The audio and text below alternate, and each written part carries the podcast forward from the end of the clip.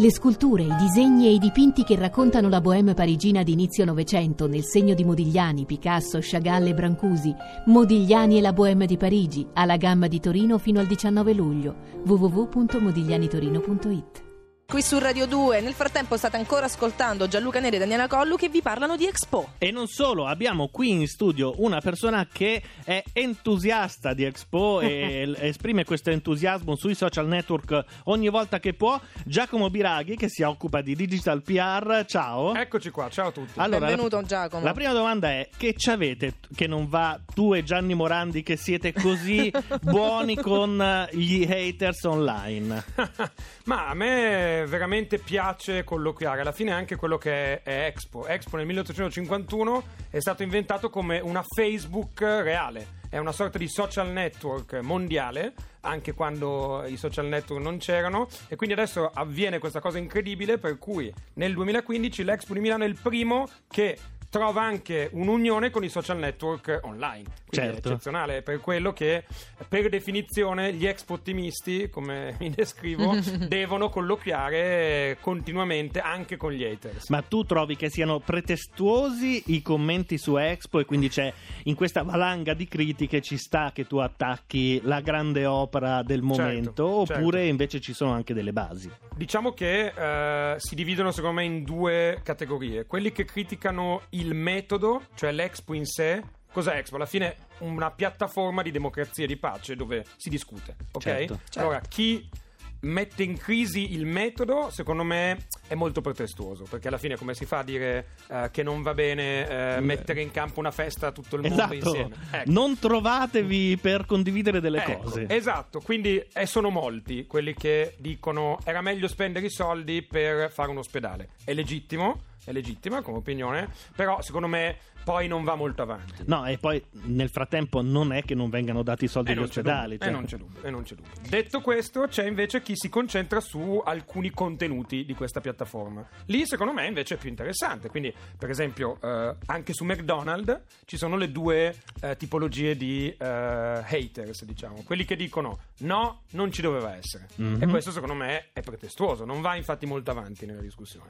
Chi invece dice a me McDonald's non piace, che è legittimo però concordo sul fatto che debba essere presente. Quindi un esempio tra i tanti. Sì, sì, infatti quello è uno dei dibattiti forse belli venuti fuori su, su um, c'è una multinazionale, esatto. fa del cibo, dobbiamo coinvolgerla o no in una cosa che parla di cibo nel futuro? Ovviamente io e te pensiamo sì, ma è anche legittimo che qualcuno pensi no. È corretto. Però secondo me il colloquio, il discorso va fatto proprio tra le parti, no? Se, se lo facciamo io e te che siamo già d'accordo non ha molto senso. Esatto, secondo me le multinazionali come i piccoli produttori, i grandi stati come i piccoli stati, sono 412 condomini dentro Expo. Ecco, tutti 412 ha senso che hanno animino questo dibattito. Ma non solo, sì. ha senso anche che non soltanto nel dibattito online, ma anche poi ad Expo vengano invitati come interlocutori, perché poi convincere qualcuno di, di un'idea in cui si è creduto molto, credo che sia anche una soddisfazione, una, in qualche modo una rivincita, no? Ma io la penso così e anche online è molto interessante che questo social network fisico che è in Expo poi si estenda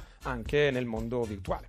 Senti, dobbiamo parlare di tempi poi, perché è un'altra delle cose con cui ti assolutamente, scontri assolutamente. Ma è il problema mancheremo. tempo. Guarda, noi adesso abbiamo una canzone di Jess Glynn, poi torniamo subito sempre con Giacomo Biraghi qui in studio.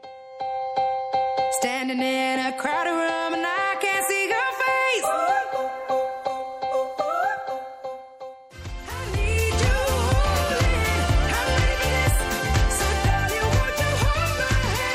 Lei è Jess Glynn con Hold My Hand e questa è Radio 2 Share. Abbiamo in studio Giacomo Biraghi che ci sta parlando in termini positivi finalmente di Expo. Expo ottimisti. Esatto, insieme agli Expo ottimisti poi ci sono anche quelli che seduti sulla diva del fiume aspettano il cadavere passare prima ancora che ci sia l'omicidio, il suicidio, l'incidente, qualsiasi cosa. Eh, anche il fiume proprio. Anche il fiume, non c'è nulla, però noi ci mettiamo lì e vediamo cosa succede. Uno dei problemi proprio a livello comunicativo con cui Expo si sta scontrando è quello dei tempi. Ci sono i ritardi, non ci sono, ci riusciremo per il primo maggio. Tu rispondi in prima persona, Giacomo, sui, sui tuoi account di social network dicendo proprio venite lì il primo maggio, se non succede niente io vi offro una birra. Esatto, esatto, esatto. Ho inventato un hashtag che è Expo in tempo, perché diciamocela tutta, diciamo, ci sono varie leggende metropolitane che stanno girando su WhatsApp, eccetera. Una delle più carine è ho un amico che lavora in Expo che mi ha detto che tutto è in ritardo, no? Questo è proprio Sì. quella Sì. che gira di più. E in realtà eh, un architetto, immaginiamo quello che fa una casa e adesso andasse in Expo anche una settimana fa, vede che non è esattamente il cantiere che lui è abituato a vedere, perché sono delle attrazioni, dei padiglioni temporanei, di legno, senza fondamenta, senza riscaldamento. Quindi la sensibilità che ha un architetto normale, per dire, anche una persona, un giornalista, un- anch'io, ad andare a vedere una cosa che sembra che sia un certo stadio, in realtà il 100% delle attrazioni, tutti, sia dentro che fuori, fra una settimana, quindi il primo maggio, saranno pronti. Quindi, ad esempio, io, io che ho il biglietto, il primo maggio mi presento Alle e 10, vedo. alle e- 10 e non c'è E inaugurazione. non vedo omini con eh, No. il casco giallo, No, i giubbotti gru, arancioni. non gru. vedi tutte quelle cose che si vedono nei cantieri stradali, vedi tutto pronto. Ah, non c'è inaugurazione? Tra l'altro non c'è inaugura- chi inaugura Expo? un, un fuoco d'artificio? I visitatori, sì, c'è la Ah. sera prima Bocelli, le frecce tricolori in Piazza Duomo. Ok. Il primo maggio alle 10 si apre col biglietto normale e inaugurano i visitatori. È un evento popolare per famiglie e bambini.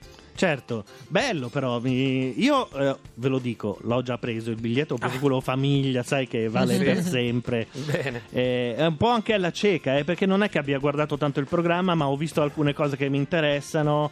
eh, ho visto che è aperto la sera, per cui uno dice: Ma sì, si va a fare serata con gli amici. Assolutamente sì, e la sera tra l'altro è molto bello perché contate che sono 100 attrazioni da parte di 412 paesi e associazioni del mondo e tutte sono illuminate in modo diverso, quindi la sera è veramente come di giorno eh, qualcosa che all'inizio toglie il fiato. Giacomo, Poi- saranno sì. sei mesi di iniziative, ma Sì. cosa si vede in un giorno ad Expo?